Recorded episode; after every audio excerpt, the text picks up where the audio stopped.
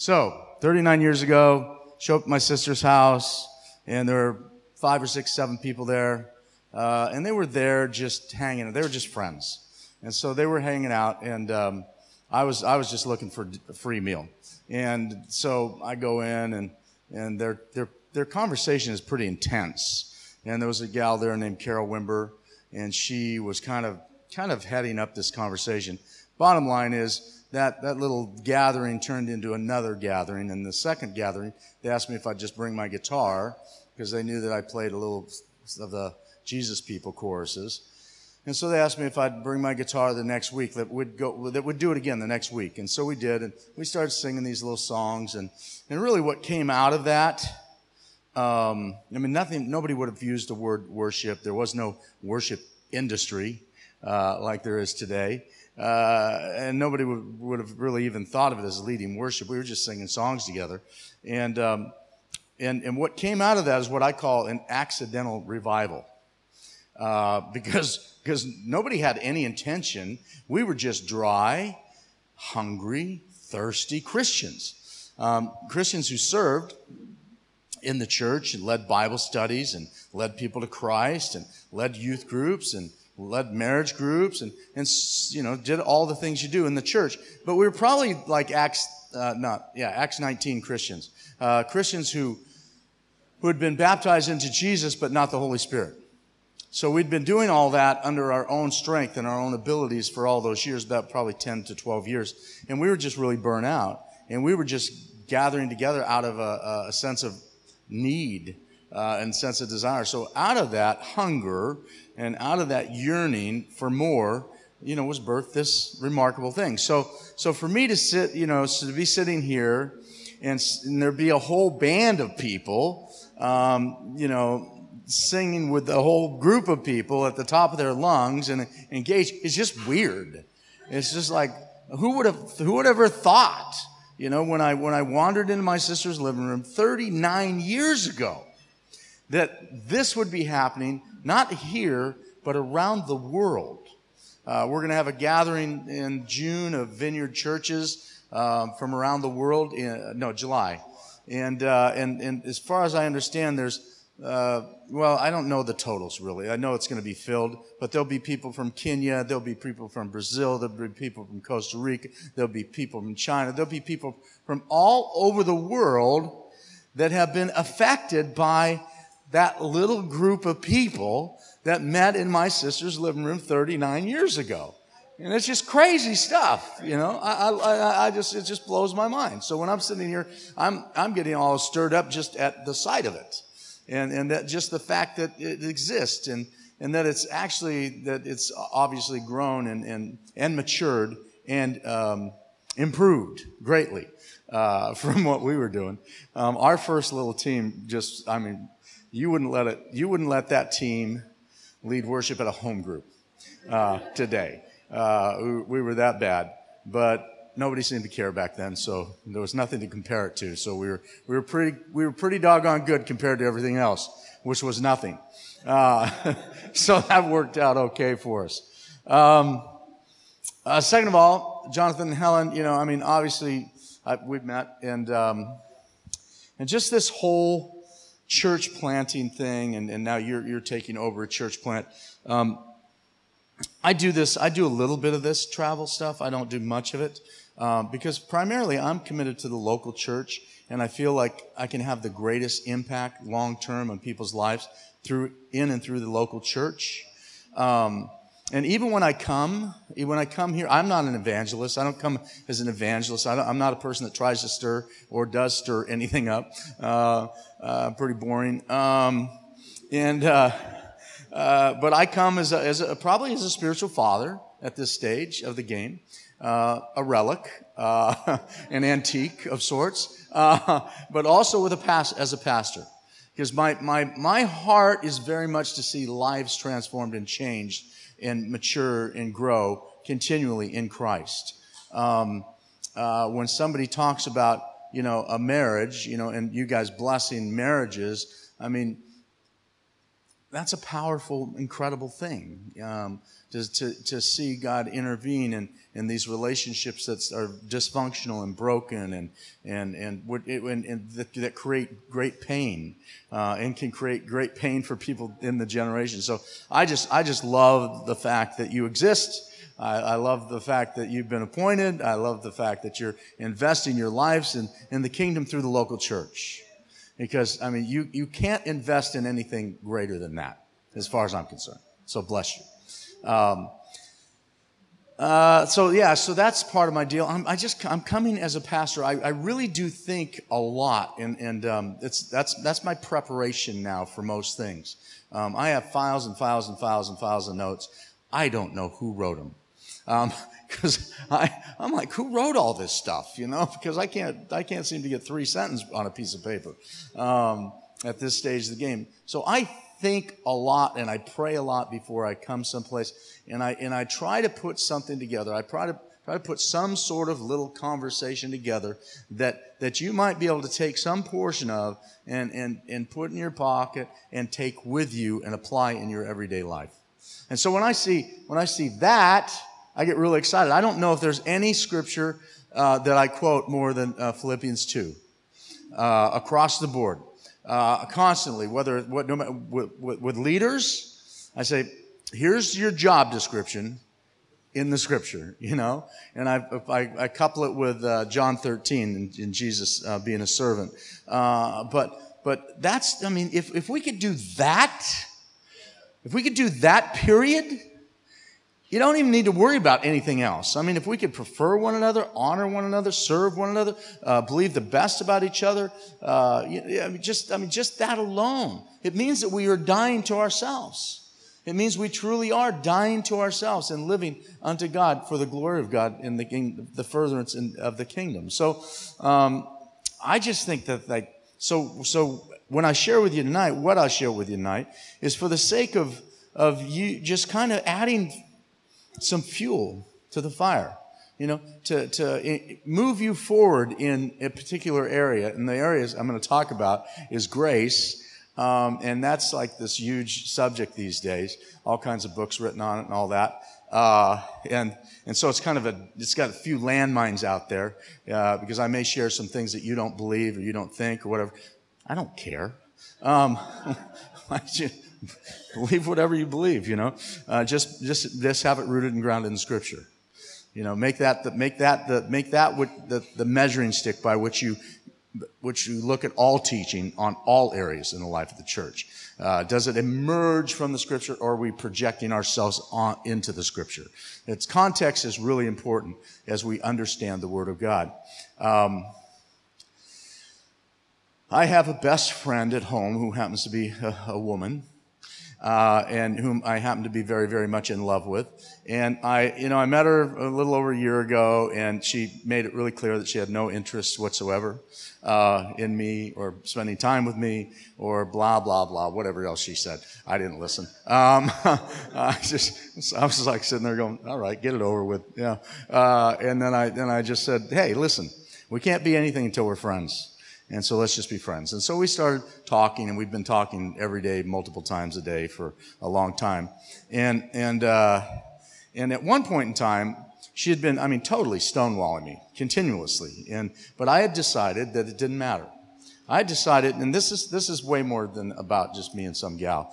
Um, I had decided that if I'm going to be authentic, if I'm going to be real, if I'm going to be true to myself and true to God, then I'm going to own whatever I feel. I'm going to own my feelings and I'm going to be honest about my feelings, not just with her, but with anybody and everybody. Um, and let the chips fall where they may. And, and, and, and to me, that's like the most loving, caring thing you can do in a relationship with anybody. And so, uh, even though she wasn't responding, uh, she was talking to me and, and talking to me the, um, an amount of time that you wouldn't talk to somebody if you weren't interested. So I knew that. But, I, I, but she wouldn't give me anything more than that. And so, but one day we were, we were talking on the phone actually, and, and she, all of a sudden she stopped and she said, I hate you. And it was music to my ears because I knew what she meant. I knew what she meant. I knew that I had gotten in there, baby. You know, that I had broken through that barricade and I had gotten into her heart. And she, and she, and she admitted that, but she said, well, yeah, maybe like a toe.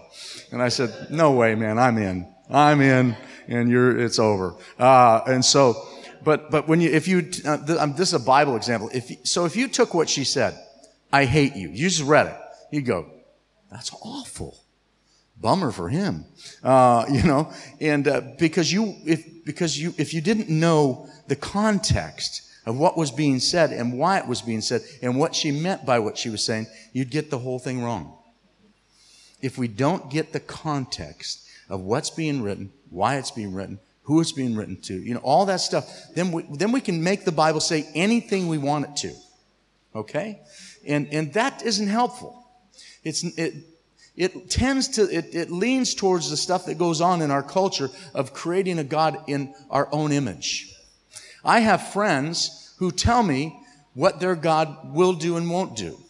Well, my God would never, and I'm going, okay, where are you, where are you developing this concept? Where are you getting this picture of God from? You know, well, I, you know, I don't know, some vibrations off here and some you know, energy over here and, and all that. But uh, I'm saying the only thing that gives us a picture of who God is, his nature and his character, is the Word of God.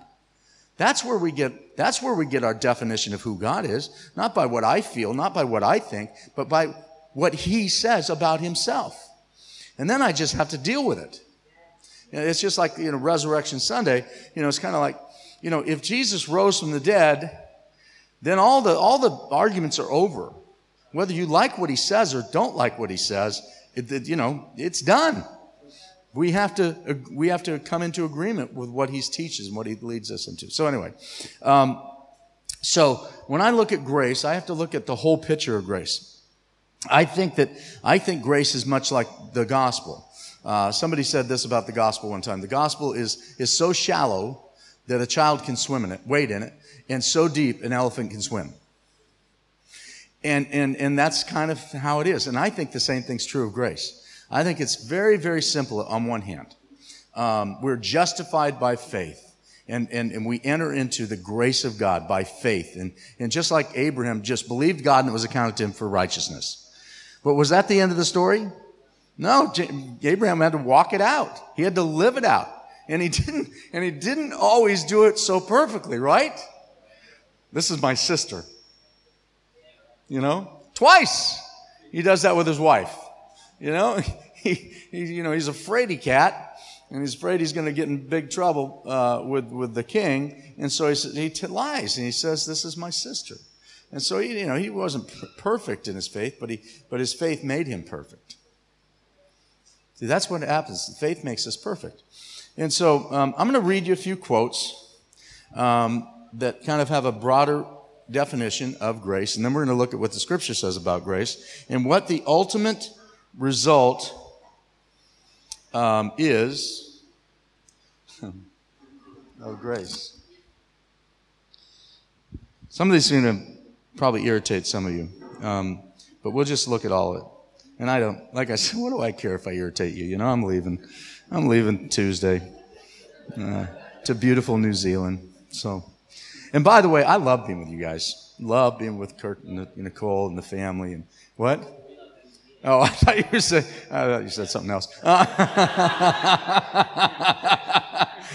um, anyway, uh, and Corey, the gang, you know, Trent. Just when I see you guys, it makes me feel, I feel at home. I feel very comfortable. Uh, it's lovely to be here. Um, and, and, anybody that knows me knows that I don't like to travel. Uh, I don't like to be away from home. Um, uh, but it just seems to be part of the deal. Uh, it's nothing I have any ambition for whatsoever. Uh, some people love it. I, I'd just soon be with the people that God has given me to pastor in the local church there. Uh, but, but I don't believe that that's what God has for me.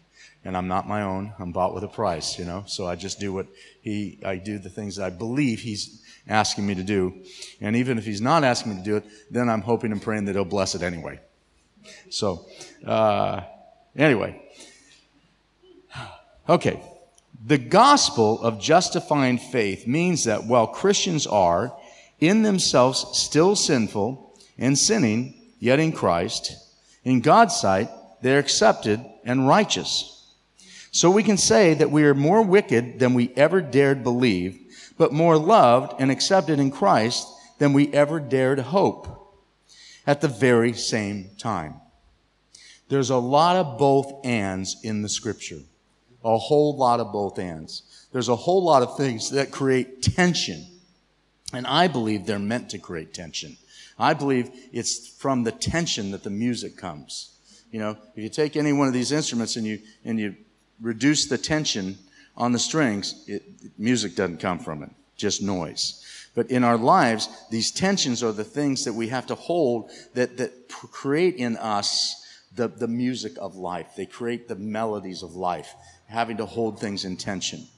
Um, it's, it, we, we at one time need to know that we're sealed with the Holy Spirit for the, until the, for the day of redemption. At the same time, work out our salvation in fear and trembling. And you go, huh? you know, it's, well, it's, it's both and. It's, it's both things, and both things are equally true. That'll really make you crazy. Um, so we can say that we are more wicked than we ever dared believe, but more loved and accepted in Christ than we ever dared hope at the very same time.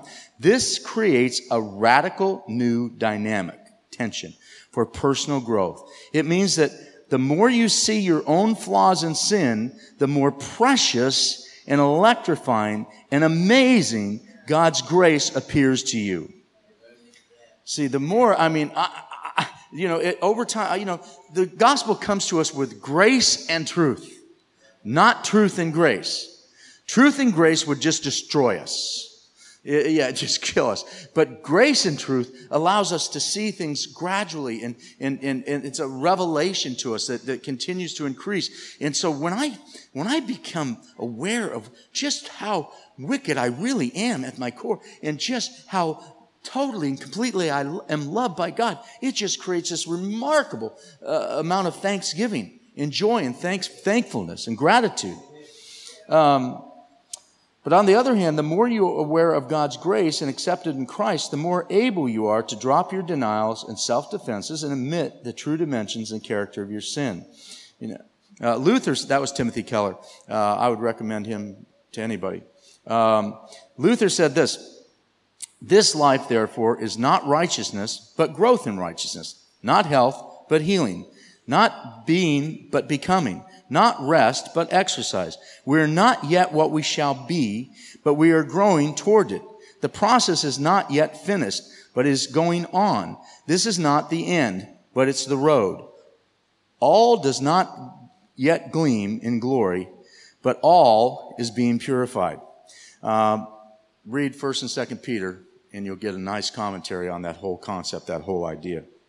Um, Matt Chandler said this. He said, without a heart transformed by the grace of Christ, we just continue to manage external and internal darkness.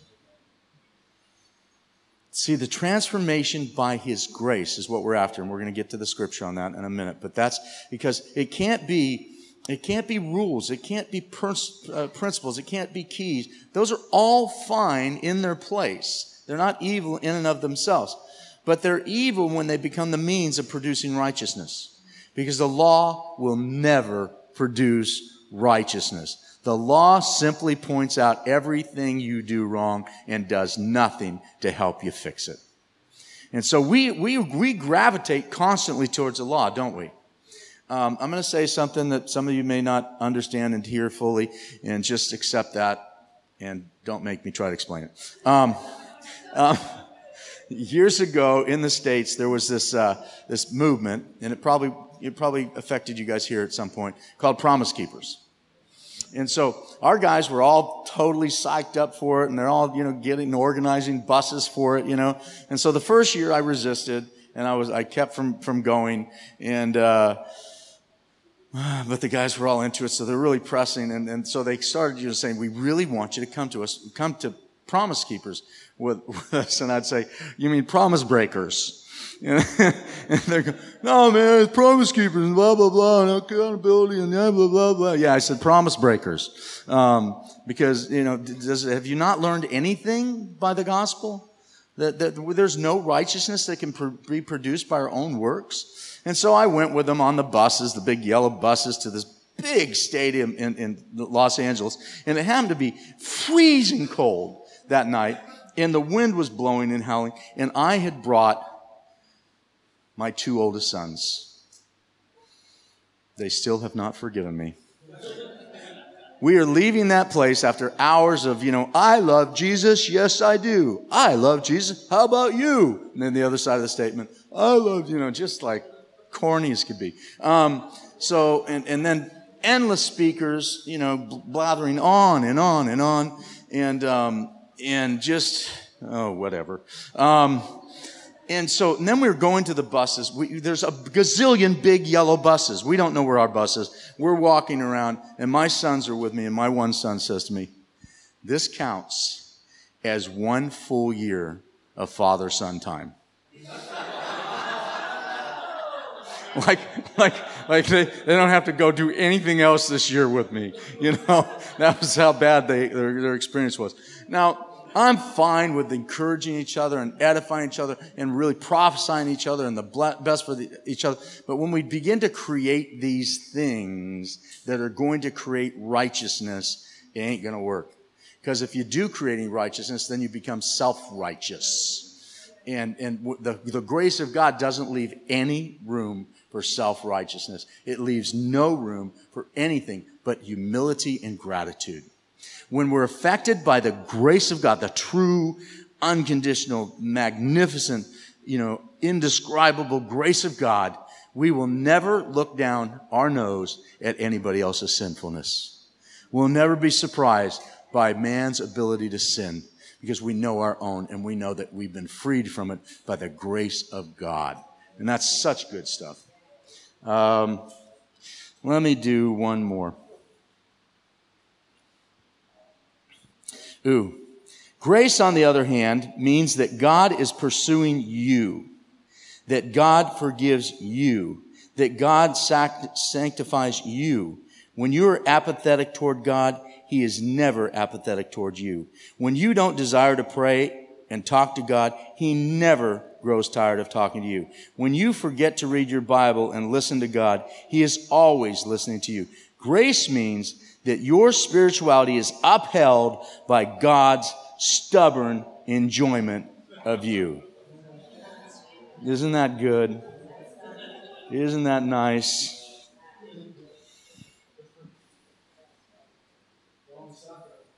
yeah, that's his. That's that's that's his specialty, isn't it?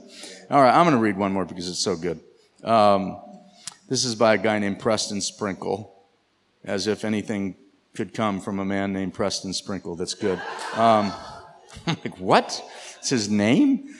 Um, sorry. grace is unconditional acceptance given to you, an undeserving person, by an unobligated giver. Grace is recklessly generous and uncomfortably promiscuous. Grace does not make demands, it gives. And from our vantage point, it always gives to the wrong person. Have you ever read the Gospels? You ever read who Jesus hung out with? You ever see what the religious people thought? It made them sick. They could not believe that those were the people that he was choosing to embrace. And at one point, you know, he said, he said, I didn't come for the healthy. I came for the sick. I didn't come from the people who, who are full of their own righteousness. I, I, I came for the people who have no righteousness of their own to give them mine. You know, that's, that's the heart of Jesus. That's the heart of the gospel. Um, I love that. And from our vantage point, it always gives to the wrong person. Grace is more than just leniency and unconditional acceptance. Divine grace is God's relentless and loving pursuit of his enemies who are unthankful, unworthy, and unlovable. Grace is not just God's ability to save sinners, but God's stubborn delight in his enemies. You know, Christ died for us in while that we're yet rebelling against him. He gave his life for us. Um, in in Luke 6, it talks about loving those, loving your enemies, blessing those who curse you, you know, forgiving and you'll be forgiven, being merciful and you'll be shown mercy. Why? Why? Why do we do that? How can I do that? What's my resource for being able to love somebody that doesn't love me? To be merciful to somebody that doesn't deserve? To forgive somebody who I don't want to forgive? Well, it's His. It's, it's what He's done for me. Because you know what He says? He says, because God is kind to the ungrateful and undeserving. There are no yeah buts there. Yeah, but you don't understand my pain. Yes, he does. Yes, he does. He suffered excruciating pain. He, he suffered, uh, he suffered great sorrow, uh, great agony of the soul, uh, so that he could carry ours. Um, when I read through the, the Garden of Gethsemane story, and I, I just picture, I mean, I wish we could see a, dra- a drama, of it that, that just showed it in its fullness. I mean, it says, it says that Jesus threw himself to the ground. Threw himself.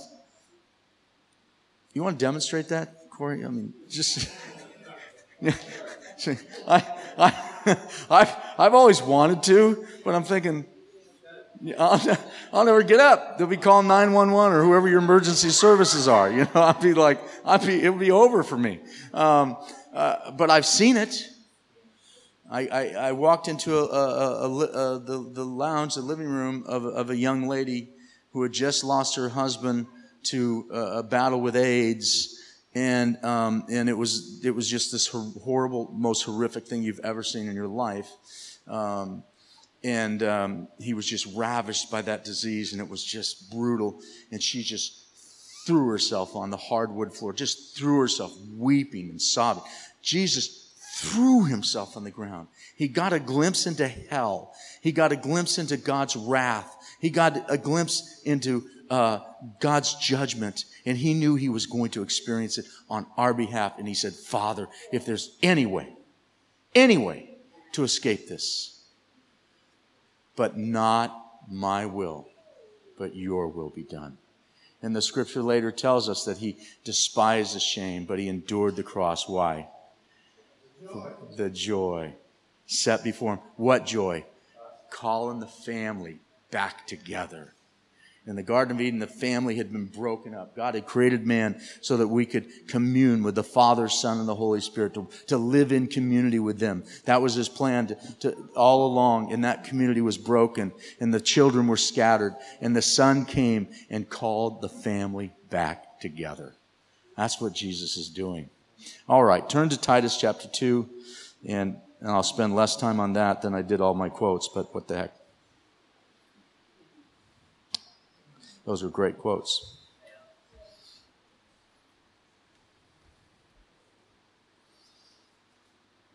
I don't know where I am. Okay, we'll go here. Oh, there we go. Okay, so so all that backdrop on grace, so that we'd understand where I'm coming from with it, because grace grace does two things. Um, it, it, it, it, it, it just gives us what we don't have and what we can never deserve and we can never earn. But then it also enables us to move forward and walk forward in life, uh, free from the things that that had bound us, free from the things that had destroyed us. And, they're not, and it's not something that we do, it's something we receive. Okay? So in Titus 2, verse 11, it says, For the grace of God has appeared that offers salvation to all people. And it teaches us to say no to ungodliness. Okay? What teaches us to say no to ungodliness? Grace. The law can't do it. Your promises to God can't do it. My promises to God can't do it. You know, you know, my, my accountability partner can't do it. The only thing that can really free me, really free me, without me becoming self-righteous, um, is to is to experience the life transforming power of God through the Holy Spirit as He administrates grace in my heart and my life. Okay.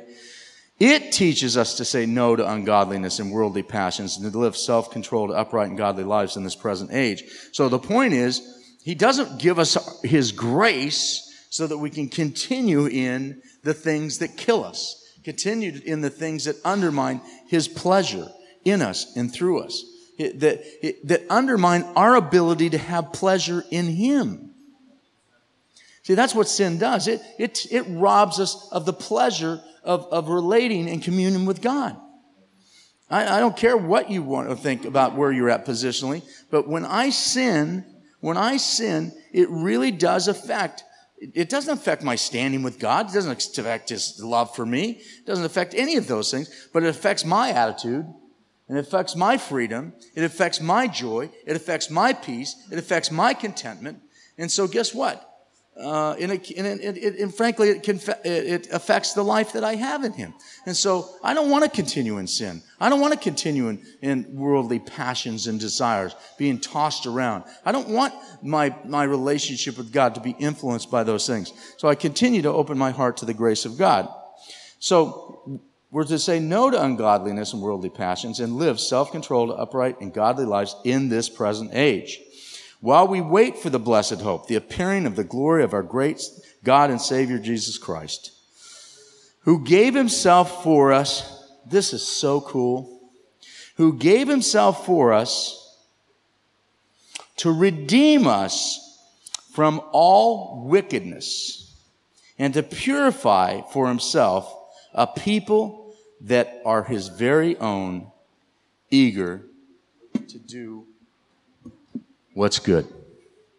I mean, that's what he wants, man. He, he wants to, see, we didn't have the ability to do good before, but he wants us to free us for the, uh, uh the ability to love people that are unlovable, to give to people that don't deserve it, to, to care for those that are in need who, for whatever reason, they've gotten there. So, I mean, that's just God's heart for us. And, and, but we don't get it we don't get it as long as we don't get the magnitude of our own brokenness and our own sinfulness that He is covered with His grace.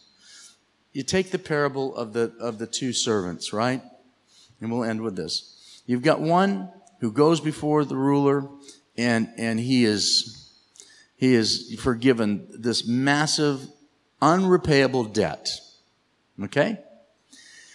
And so, and he is like, it's, really crazy because the, the guy forgives him this huge debt that he could never repay in a lifetime himself. And then he runs into somebody that owes him a few bucks. And he throttles the guy. And he has him thrown into prison. Why do you think that parable's there?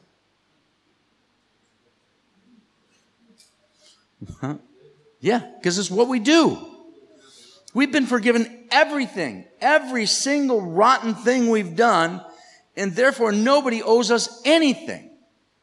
And when we see somebody and they, and when we, you know, that, that, that at one time owed us something because of the, because we understand the, the magnitude of the forgiveness that we've received, the grace that has been poured out on our lives, we just go, you don't owe me anything. You don't owe me anything. And, and this, this comes up in our lives. Uh, again, you can, you, can, you can say, well, I'm this in Christ. Well, you are and you aren't. You are, but, but when, when it becomes integrated is when you have the chance to exercise grace towards others. When I exercise the grace of God to others that, that He's freely poured out to me, it gets integrated into my heart into my soul. It changes the way that I think. It changes the way that I act. It changes every single thing about me. And I can take no credit for it because it's His grace. I probably told you this story last year, but um, uh, there was a gal who was just just mean to me, just awful, you know, just told lies about me and you know, all this stuff. And I would hear about it, you know, from various people. And, and, and, it did bother me. You know, I'd met this person when I was 11 years old, and, and I just couldn't imagine that they, you know, had this much animosity and hatred towards me. And, and then all of a sudden it changed. And so also I get a letter. And it's a really nice letter. And it's a nice letter talking about God's promises for me and how God's not done with me and, you know, blah, blah, blah, blah, blah. And I'm reading this, I'm reading this on my laptop sitting in my bed. And I'm like, Really? hmm, you know, there's no acknowledgement that they ever sinned against me. There's no acknowledgement that there's any remorse for having sinned against me. Uh, there's just all of a sudden a change of heart. And all of a sudden they love me. And all of a sudden I'm wonderful. And all of a sudden I'm beautiful. And blah, blah, blah, blah, blah. And it's not really affecting me too deeply. And so I'm like, I'm reading this, and I remember very clearly looking at that in, on my laptop and then looking at my ceiling and going, you know, what do I do with that? What the heck do I do with this? And then all of a sudden, it was if it, it was if the Holy Spirit just you know superimposed Luke chapter six right over that. Bless those who curse you. Pray for those who despitefully use you. You know, uh, forgive. You know, and you'll be forgiven. Be merciful, and you'll be because God is. You know, the whole thing. And I just and all of a sudden, I just went. Got it. Got it. She owes me nothing. I know how hard that is to receive for some of you. But nobody owes you anything. Jesus paid for every single transgression, all of it. He took it all on himself. Uh, and so he owns it. He owns any debt that anybody owes you. Jesus paid it already. And so that does change the way that I look at people. I mean, almost if nobody owes me anything, then I can be a person that owes nobody anything but to love one another. Right? Isn't that what we're talking about? Isn't what that's what that's talking about? To owe no man anything but to love one another in every situation. And the only way that we figure out whether we're getting it or not is whether we're doing it in our daily lives you know, I, I have some people I had, another couple I had to forgive. And, uh, and, and I thought I'd done it. I thought I'd just, I'd said the words. I said I'd forgiven them. And I said them to the Lord. I said them to other people. And all of a sudden they came up in some conversation and it was like a manifest of, ah, you know, it's just all of a sudden I wasn't, I hadn't forgiven them so much. Uh, and uh, I realized it. I could feel it, my, my blood pressure changing, my sweat on my brow, you know. Uh, I could tell, oh, oh, I haven't really forgiven them. And, uh, and so I did it again. So I said, Lord, I forgive them. I, I'm sorry. I didn't, I didn't realize I hadn't forgiven them. And you know, the Bible talks about that. You know, it, how many times should we forgive? Jesus said 70 times 7. What he's saying is as many times as you need to. You may have to, the first time, forgive like 100 times, and then maybe 90, then maybe 50, then maybe, you know, and eventually it's gone. But you just forgive as many times as you need to forgive. You just love as much as you need to love. Because you have enough love to love with. Because He's poured it into you through His grace and through His mercy and His kindness. And so the whole bottom line here is, is yes, we've received God's grace. Yes, we've received His reckless, crazy, you know, unbelievable grace. But it's meant to release us to release others. It's meant to release us to, to embrace others and encourage one another on unto good works. When when Kirk just you know decided to ask people to come up and and prophesy over Jonathan and Helen, I, I just I just thought of that whole thing of of what prophecy is. It's it's words of exhortation and words of comfort, words of encouragement, words of edification. You know, no wonder Paul said, "I wish that you'd all prophesy." Right? Because that's, he just wants us blessing each other with our words, encouraging each other with our words, comforting each other with our words, edifying each other with our words, building each other up with the things that we say to one another so that we can all grow up into in, in, in ephesians it says he's building us up into a holy temple in, uh, you know a people we're a people being built up as a holy temple where the holy spirit dwells See, when we become that kind of people, right back there, we experience the presence of God in our midst. And it's not anything that we deserve. It's not anything that we've created on our own. It's, it's we, what we've done is we've yielded ourselves to His grace and mercy, and we've just yielded ourselves to one another in like kind. So we've treated, we treat others the way that Jesus treats us. And there's great freedom in that, gang. Great freedom in that. Amen? Let's have the worship group come back up. That would be you people. that play instruments. Yeah, you can play drums. No, I can't play drums. No, I can't play drums. I can barely play the guitar.